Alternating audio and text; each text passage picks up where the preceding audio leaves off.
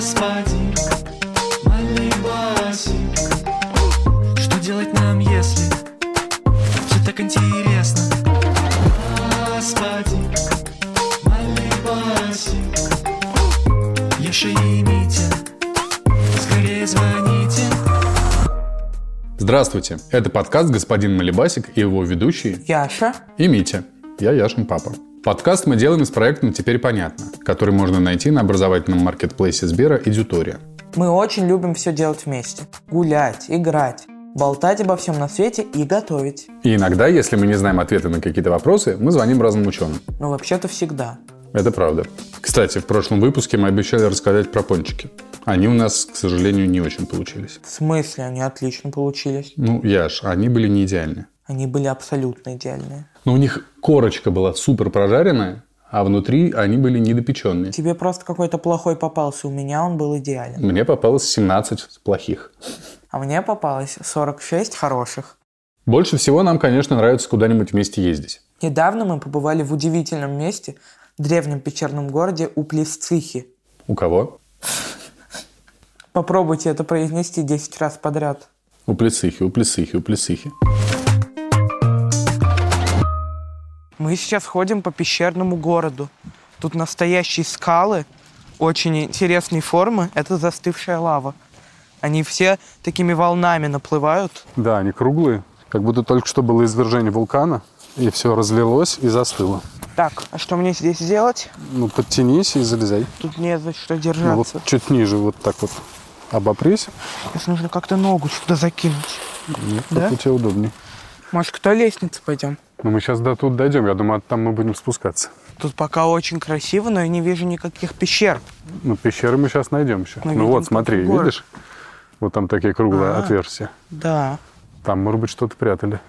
Тепленький. Еще не остыла Да, еще лава. Не до конца остыла лава. Угу. Теперь надо туда пойти. Ага. На ту лестницу. Крепостная стена. А, страшненько. Не очень. Ну, тебе, пап. Мне страшненько.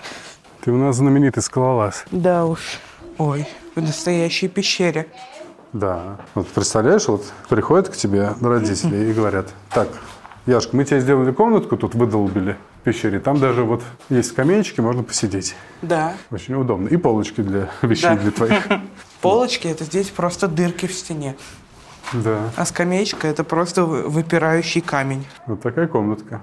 Можно спать. Вот это комнатка моего сына, ага. это комнатка моей дочери. Вот наша квартира. Да. Заходите в гости, говорили они с нами друзьями. Да, тут рядом центр, центр пожертвований, если вам интересно. Ага. Если вам повезет, вы там не окажетесь. Наоборот, я думаю, они считали, что это огромное везение там оказаться. Ага. Это, видимо, было какое-то ритуальное помещение. Возможно. Какая глубокая яма. Вау. Там монетки. Кинем монетку, папочка. Давай кинем. Сейчас какую-нибудь. Вот двадцать. Можно? Давай. Два да. рубля. Кидай. Не самый звонкий звук в мире. Да, она просто упала и прилипла как будто. Да. Но вот как археологи, которые обнаружили этот город и изучали, как они поняли, что вот это ритуаль? Я думаю, они просто знают очень много мест, где это более очевидно и, и где очень похожая архитектура. Может быть, они какие-то предметы находят? Может быть. Которых сейчас уже тут нет, а они тут находили какие-то ритуальные причиндалы. Вполне возможно. Ого, вот это красота. Как будто гора на Марсе. Ого, вау. Ой. Какое эхо. У-у. Тут древние надписи, смотри. Я не думаю, что это древние надписи. Здесь был Вася. Какой-то древний Вася жил в этой квартире. Таня, Катар. Киса и Оси были тут. Возможно, папочка, здесь был туалет древний. Да, похоже на то. Вот видишь следы на потолке? Такие линии а. высечены. Как будто, это... как будто от копий, как будто кто-то тыкал копья. Нет, это как будто кто-то вот тесал каким-то там каменным или железным топором. А зачем? Ну, обрабатывали потолок. Ну Бы... что в этом потолке? Он не выглядит обработанным. Ну ты не видел его до этого. Возможно. До этого здесь была просто скала. А вот какая-то, ну это уже, наверное, более современная что-то типа штукатурки. Это я уверен, что С... будет современно. Сверху на потолок налеплены какой-то цементный, да, это какая-то да, ерунда. Какое-то странное пластиковое покрытие стен, да. Какой-то деревянный паркет. Да, это какой-то... не... стоит древний Wi-Fi роутер. Интересная жизнь была у древних людей. Слушай, ну ты же понимаешь, кроме шуток, что это реально. Люди жили три с половиной тысячи лет назад здесь. Да. В этих комнатах. Не провались. Тут действительно куча полочек. Да, а здесь как будто ванная. Может быть, квартира. Здесь они всегда набирали воду. Да. Может быть, был такой колодец. Ну, или как раз ванная. Какой смысл заливать сюда воду, если был другой источник для нее? Ну, вряд ли у них была ванна, где они мылись, лежали такие. Не знаю. С мочалочками. Да, с древними мочалочками. Да. Что это, пап, что это за бутылочка с древним шампунем? Напевали древние песенки. Древние купальные костюмчики. Нет, это, я думаю, все хранилище воды, куда набирали дождевую воду. Или из реки носили каких-нибудь. А какой смысл из реки носить, если и так есть река? В каменных ведерках. Ну, чтобы попить с утра дома. Не ходить же на реку каждый раз. В каменных бутылочках с крышечкой. Ты помнишь мультик Флинстона? Нет. Ты не смотрел? О, надо тебе показать. Это мультик как раз про пещерных людей. И типа у них все как у нас, там машины, только машины на каменных колесах таких. В стенах куча маленьких дырочек. Вау. Ого. А вот здесь на потолке прямо барельеф каменный. У кого было время и нужда это делать? Ну, у них было как минимум три с половиной тысячи лет, чтобы это сделать. Что значит как минимум? Ты думаешь, они еще сейчас над этим трудятся? Мы не знаем. По ночам приходят.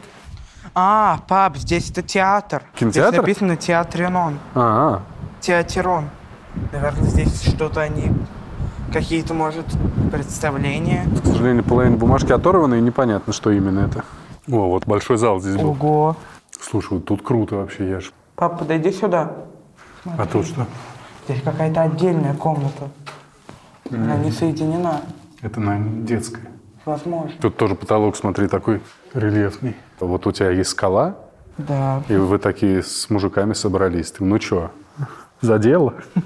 Делаем здесь внутренний город. Наши дети продолжат. Да, удивительное место. Этот город. Да. Ты хотел бы когда-нибудь стать археологом? Не знаю. Не уверен, что это работа для меня. Почему? Я не очень люблю копаться. Я вот очень жалею, что я никогда в жизни не был в какой-нибудь археологической экспедиции. Мне кажется, это очень круто. Сидеть, сначала лопатами раскапывать, а потом какими-нибудь кисточками очищать разные непонятные черепки. Возможно. И находить монетку. Представляешь, как приятно. Все равно ты ее себе не сохранишь. Иногда, мне кажется, можно что-нибудь не очень ценное припрятать. Но на самом деле ты никогда не знаешь, что окажется очень ценным, а что нет. Да, но все равно для науки найти что-нибудь интересное, это, мне кажется, супер. Ну да. А что такое исторические слои? Ну, вообще, ученые-археологи предпочитают название археологические слои, насколько я знаю.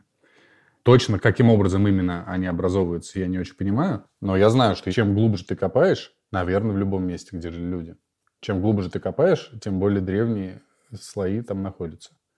И поэтому очень многие разные города древние, их очень долго не могли найти, и иногда даже случайно натыкались на что-то, потом начинали раскапывать, а там целый город. Ты копаешь, сначала ты находишь какие-то вещи, там, начало двадцатого века, например.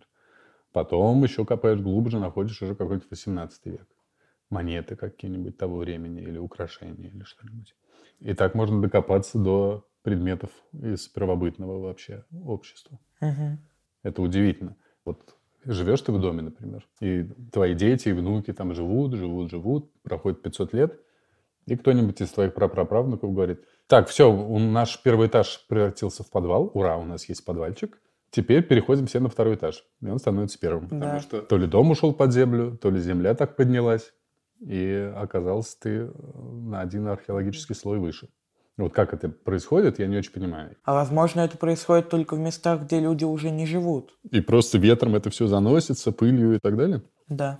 Ну, может быть. Вот каким образом за тысячу лет поднимается слой земли на десятки метров? Загадка. И что, Земля тогда становится больше? Ну, по логике, да. Она должна становиться. Если все покрывается археологическими слоями, то Земля должна увеличиваться в размерах. Угу. Как снежником. И, насколько я знаю, часто люди понимают возраст предмета, который они нашли, по глубине, на которой он находился. А-а-а. То есть нашли его там на пяти метрах. И уже понимаешь, что это какой-нибудь там третий век нашей эры. А откуда они знают, как часто археологические слои появлялись? И всегда ли они появлялись за одинаковый период времени? Ты имеешь в виду, одинаковые ли они толщины везде? Да. Вот это я не знаю. Мне кажется, уже можно позвонить эксперту. Давай.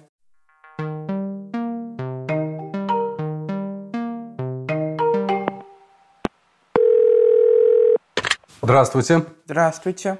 Здравствуйте. Меня зовут Митя. Меня зовут Яша. Меня зовут Александр. Приятно познакомиться. Очень приятно. Взаимно. Александр, расскажите, пожалуйста, чем вы занимаетесь?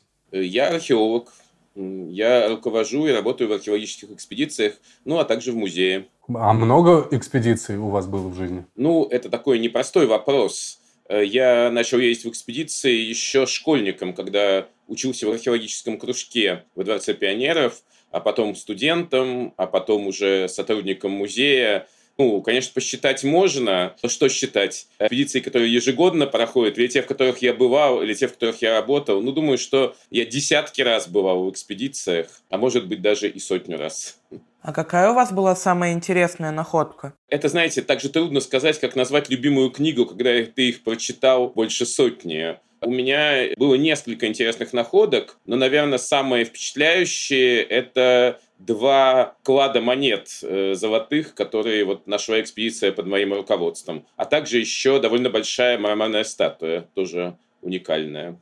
Ого. Ничего себе. А монеты эти все пришлось отдать? Ну, что значит «пришлось отдать»? Археологи же работают не на себя, это же не кладоискатели. Все, что мы делаем, делается для ну, науки, культуры. Они, естественно, находятся в музее. А где вы эти монеты нашли? Я с девяносто девятого года являюсь руководителем экспедиции на небольшом таком греческом городище Мермеки, которое находится на территории города Керчи. Это самый-самый предельно... Восточный Крым. И вот там я их и нашел. Круто. Да. Вот у меня вопрос всю жизнь меня интересовал, никак я не мог понять. Как устроены археологические слои и как они получаются? Это здания и предметы уходят под землю или земля как-то нарастает? Ну, технически, конечно, какой-то предмет может погрузиться в землю, но обычно его либо он проваливается в трещину, либо его нужно втоптать. Такие случаи бывают, но слои обычно как раз нарастают вверх. Ну, все разрушается, да, на земле разрушается почва, разрушаются горы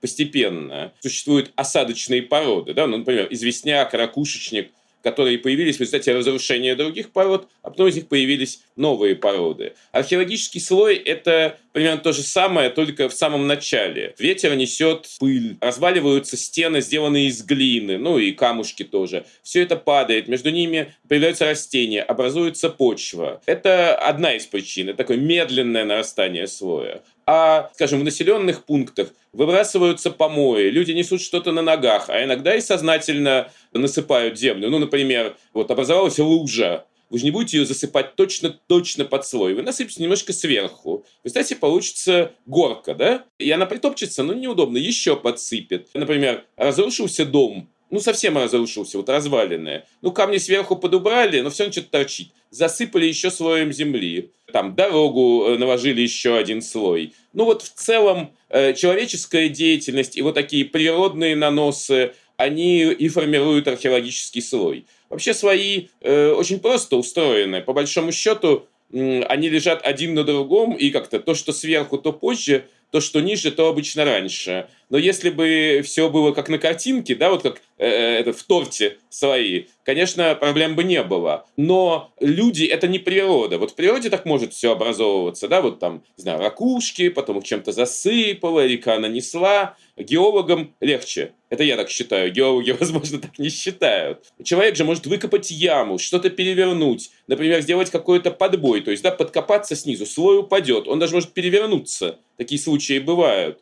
И поэтому слой древнего города или поселения часто может быть чрезвычайно сложный, особенно если он толстый, и в нем приходится очень долго, упорно разбираться, и не только на месте, но еще смотря фотографии, находки, сравнивая другие данные. Поэтому, как говорится, теория очень проста, а практика бывает самой разнообразной. Понятно. Я просто пытался себе представить, вот живут люди в городе в каком-нибудь древнем, проходит пятьсот лет, у них, получается, уже уровень земли выше, или он начинает подниматься, когда уже оттуда люди уходят? И... Бывает по-разному. Но вот недавно один мой знакомый археолог даже показал, как поднимается слой асфальта у них во дворе. Если ямка, положили асфальт, он лежит горкой, да, к нему подровняли, отсыпали землю, и даже за то время, что он живет, там лет за сорок в этом дворе, слой приподнялся сантиметров на пять. Это не очень заметно, но когда смотришь вдруг, что подвальные окна стали чуть-чуть ниже, их уже бортик таким обвели, чтобы туда вода не, не лилась, это сразу заметно. Но бывает, конечно, какая-нибудь площадь, покрытая камнями, она и за пятьсот лет может не подняться ни на сантиметр. Ну, сами понимаете, да, их подметают все время. Поэтому это всегда очень индивидуальная история. Иногда за сто лет слой может стать полметра высотой, а иногда за пятьсот ни на сантиметр не подняться. О чем я и говорю, археологам приходится разбираться. А узнать это можно только по находкам. А находки тоже, сами понимаете, на площади, где все подметают, да, они могут только какие-то щели попасть. Там вы ничего не найдете. А вот там, где заваливается грунтом, там все намного легче. А в любом месте, где жили люди, если копать, то что-то найдется?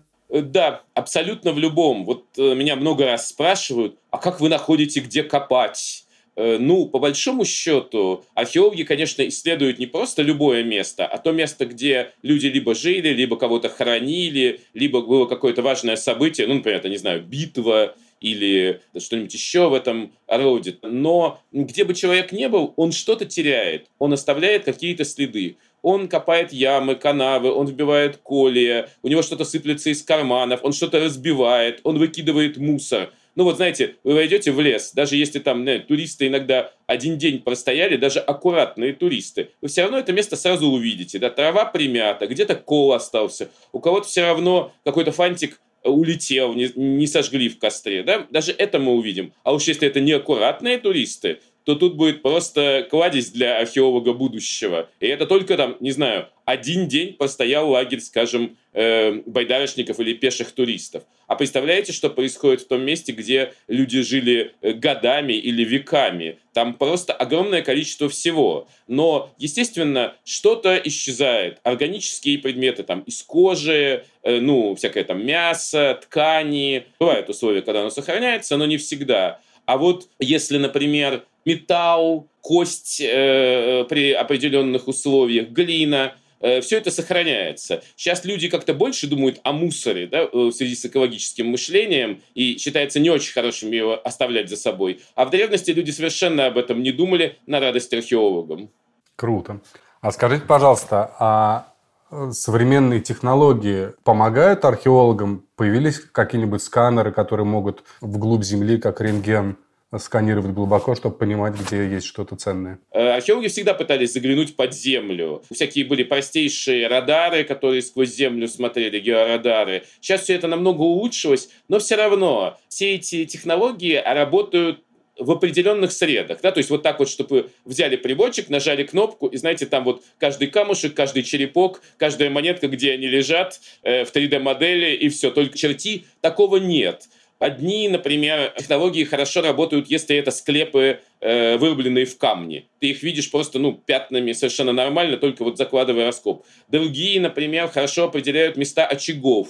Это важно, когда вы ищете населенные пункты. Третьи, например, могут увидеть металл довольно глубоко. Это не всегда помогает. Да? Металл может быть самого разного толка. Или, например, стены. Но нет до сих пор ни одной такой технологии, чтобы она работала везде и все нам показывала. Все равно, пока не раскопаешь это, ты точно не узнаешь, что ты видишь. Сколько было случаев, когда специалисты вот по геометодам уверенно говорили, это вот здесь то-то. Вы раскапываете, а там совершенно другое. Поэтому, к сожалению или к счастью, не знаю, что тут как сказать, пока что э, ручная земная работа все равно у археологов остается и является основным способом исследования. Зато очень повысились технологии того, что называется фиксация. То есть, понимаете, раскопать это одно, но все-таки археолог это не Индиана Джонс, который схватил хрустальный череп, да, и побежал с ним радостно там, в музей или еще куда. Археолог должен зафиксировать все этапы своего труда. Он же может ошибаться, он может чего-то не видеть. А потом через там, десять, двадцать, тридцать, пятьдесят лет люди посмотрят и скажут, о, а вот же, если ты смог э, хорошо это зафиксировать, то ты большой молодец, а плохо не молодец. Вот э, раньше, ну, основным средством было черчение и фотография. А сейчас появились намного более продвинутые методы. Ну, во-первых, это фотографирование с дрона. Раньше, чтобы сфотографировать сверху, что только не делали археологи, знаете, ставили лестницу, вся экспедиция ее подпирала, начальник по этой дрожащей лестнице метров на пять лезет наверх. Душераздирающее зрелище. Там какую-то подгоняли машину с выдвигающейся кабинкой. Тоже ужас просто. А сейчас поднимается маленький дрон, все фотографирует и делает то, для чего раньше приходилось там нанимать самолет или вертолет, что далеко не всякая экспедиция могла себе позволить. А самое, конечно, потрясающее – это компьютерные технологии, которые при помощи фотографии могут сделать три дэ модель раскопа. То есть просто берется фотоаппарат, Э, ну, определенным образом фотографируется. Это довольно быстро, хотя есть свои сложности, но, в общем, это очень легко.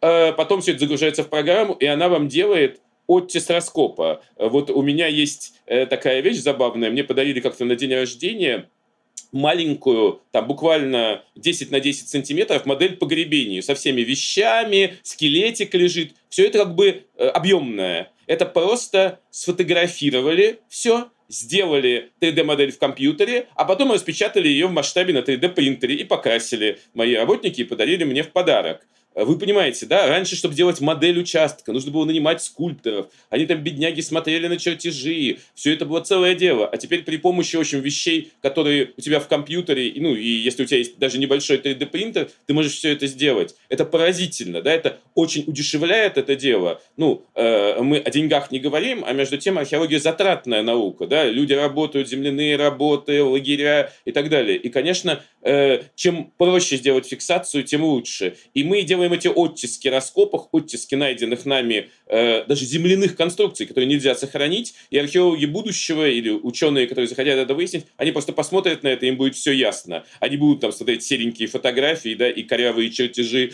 которые бедные студенты там под дождем чертили. Это поразительно, э, и это очень хорошо. Да, это удивительно, действительно. А как вы определяете возраст предмета или дома? Э, ну, предмета и дома – это не одно и то же. Предметы археологи обычно называют артефактами, да, то есть то, что сделано человеком. Это может быть там и, не знаю, Венера Милосская, да, а может быть и черепочек маленький, или там обломок, не знаю, колечко. И то, и другое предмет. С предметом работают одним способом. Понимаете, предмет это все-таки, ну, его можно подвергнуть всяким анализам, его можно э, э, осмотреть. И обычно археологи не пользуются анализами, если нет крайних на то причин. Археология много лет занимается предметами. Ну, их находили там, в определенных, например, могилах, в определенных там, каких-нибудь ямах или рвах, связанных, например, с какими-то военными действиями, о которых мы знаем из исторических летописей. Таким образом, мы можем точно узнать, да, вот это, например, там, не знаю, вот такие вот шпоры использовались, там, не знаю, в битве при Азенкуре, да? Если мы находим такую шпору, мы уже примерно знаем век, когда это происходило. И археологи работают, работают, работают над этим. Поэтому я, например, когда беру, ну, какой-нибудь обломок, например, греческой амфоры, я, как правило, уже столетия угадаю сразу, а может быть и более узкий период. И большинство вещей датируют именно так, то есть по виду, по тому, как они сделаны, по тому, как они выглядят. Я думаю, там девяносто девять процентов вещей мы уже можем определить. Но есть сложности. Тогда делаются всякие, то, что называется, естественно-научные анализы. Это разные технологии. Одни, например, могут употребляться только с металлом, другие, наоборот, только с костями. Просто после смерти того, кому кости принадлежали, неважно, человека или животного, начинаются некие процессы, которые можно уловить. Например, то же самое происходит с углями. Вот э, они погорели, и в них начинаются некие процессы, можно установить их время. Э, есть, например, деревом э, технологии. Там просто по колечкам смотрят. Если э, есть шкалы специальные колец, можем узнать, когда дерево было срублено. С точностью до года. Но должно повести, да? Нужен целый спил. Вот так определяется отдельная вещь. А если мы берем, например, постройку, то это целая наука. Опять же, если она деревянная, такое бывает. Например, в Новгороде дерево прекрасно сохраняется. Мы можем просто взять бревно, да, и посмотреть, когда оно было спилено. Это идеально. Но так бывает очень редко. Обычно археологи сложным образом оценивают те вещи, которые найдены внутри постройки. Вот люди жили, они ходили по полу, у них что-то падало, они что-то втаптывали, что-то забилось под стенку. Это раз. Они копали ямы. Ямы очень частое явление. Мы аккуратно выбираем эти ямы, смотрим, что в них. Потом, наконец, дом разрушился, и туда стали добрые соседи сыпать помои. Они, как вы понимаете, могли их сыпать туда лет тридцать. И вот поэтому определение именно постройки времени, например, оборонительной стены, площади, это целое искусство. И все равно обычно оно определяется примерно. Ну, вы же понимаете, да, было время, когда эту вещь построили, потом, когда она разрушилась, потом, когда ее окончательно засыпали. И тут обычно археолог не говорит, там, не знаю, в сто двадцать третьем году э, нашей эры этот дом построили, а в сто восемьдесят седьмом он сгорел. Обычно говорят, ну, там дом функционировал в пределах второй, третьей четверти второго века нашей эры. Потому что здесь действительно трудно определить, здесь э, редко можно поймать момент, но иногда везет. И тогда получается легче. В этом смысле легче с той ситуации, когда что-то произошло единовременно. Ну, например, время, когда похоронили человека, да, вот его, бедняжку, значит, закопали, с ним положили некоторые предметы. Тут можно иногда очень узко поймать, да, предметы датируются по-разному, у них разное время. И вот на пересечениях их мы можем иногда поймать там десятилетия. Но это когда повезет. Поэтому э, иногда написано, что это здание там второй четверти второго века нашей эры, а иногда говорится, что ну первого, третьего веков, да, потому что вот трудно определить вещи, необходимо некоторое везение и э, очень большой опыт. Понятно. Интересно. А вот мы сейчас ездили в пещерный город в Грузии, и там просто выдолблены голые пещеры, где-то в стенах есть какие-то углубления, какие-то дырки конусообразные, какие-то помещения полностью покрыты сажей по всем стенам и потолку. И вот мы размышляли, каким образом ученые, видя или раскопав какие-то такие пустые помещения, как они понимают, что вот здесь был ритуальный зал, здесь была ванна, здесь был склад. Только по найденным предметам или еще по каким-то признакам? Как повезет. Иногда об этом говорят предметы, а иногда они ничего не говорят. Вот смотрите, у вас было там, не знаю, кухня, там спальня, там, не знаю, условно, библиотека, а потом дом сгорел, и соседи туда сыплют помои одинаково радостно во все три ваши комнаты. Если там не сохранилась, например, в ванной ванна, да, на кухне плита, а в библиотеке шкаф, который упал, а в спальне кровать, вы ничего не поймете. Комнаты и комнаты. Иногда можно угадать, потому что есть какие-то, ну, обязательные условия. Ну вот, например, если вы там собрались покупать квартиру и смотрите на планы квартир, правда, вы же сразу поймете, что это санузел, а это кухня, скорее всего. Просто потому что это ваша культура. И археологи, которые занимаются определенными культурами, они сразу видят, вот этот дворик, скажем, сразу направо от входа, это, скорее всего, мужской зал для пиршеств, потому что они всегда здесь помещаются. И два-три достаточно идти, а дальше мы уже экстраполируем, ну, как бы переводим это на другие вещи. Лучше всего для определения функции помещения подходят даже не вещи там найденные, а, знаете, следы. Вот часто считают, что археология занимается вещами. Это правда. Но определение археологии – это то, что наука о вещах и следах.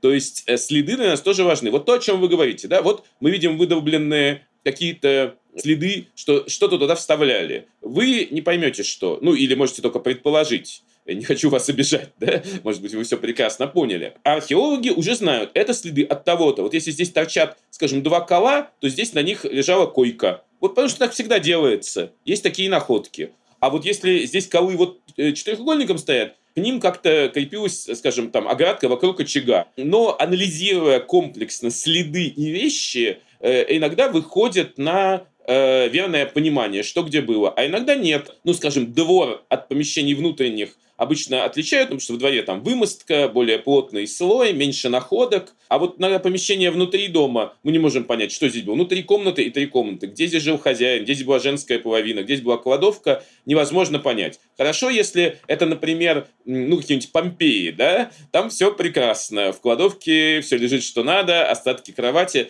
на своем месте, и хозяева даже на своем месте. Абсолютная удача. Но такие вот э, глобальные разрушения, которые являются ужасными катастрофами в древности, а для археологов настоящий подарок, они встречаются очень редко. И каждый раз это очень ценное наблюдение, и тут надо быть очень аккуратным, да, чтобы максимально зафиксировать, и потом, поняв, что где было, мы уже сможем разбираться там, где от этого остались жалкие крохи. Спасибо вам огромное. Большое спасибо. Спасибо вам за интересную беседу. До свидания. До свидания. До свидания. Хороших вам находок. Вау, это было так интересно. Да, очень захотелось что-нибудь сразу раскопать. Пойдем за лопатой? С меня металлоискатель. Но вообще, Яшка, надо нам с тобой как-нибудь на самом деле, может быть, присоединиться к какой-нибудь археологической экспедиции. Ага. Кстати, ученый, которому мы звонили, это Александр Бутягин. Он прочитал для Гусь-Гуся курс «Идем в археологическую экспедицию». В нем он подробно и очень интересно рассказывает про то, как устроена работа археолога. Напоминаем, что наш подкаст выходит каждые две недели. Сначала в приложении «Гусь-Гусь», а потом и на всех остальных платформах. Но мы, конечно, рекомендуем слушать его в «Гусь-Гусе», потому что там еще масса всего интересного. В «Гусь-Гусе» часто объясняют разные сложные вещи. Биологию, археологию, историю, лингвистику и физику так, чтобы было понятно даже тем, кто все забыл или еще ничего об этом не узнал. Создателям «Теперь понятно» это тоже очень важно. На странице проекта на маркетплейсе Сбера «Эдьютория» теперь есть курсы для тех, кто учился в школе очень давно и хочет вспомнить, что к чему. Там можно найти лекции по экономике, обществознанию, физике, информатике и литературе. Мы благодарим редактора Анну Шур, выпускающего редактора Лизу Марантиди, звукорежиссера Алексея Воробьева, композитора Дмитрия Гудничева, фактчекера Михаила Трунина и расшифровщика Кирилла Гликмана. Услышимся через две недели. Пока-пока. Пока.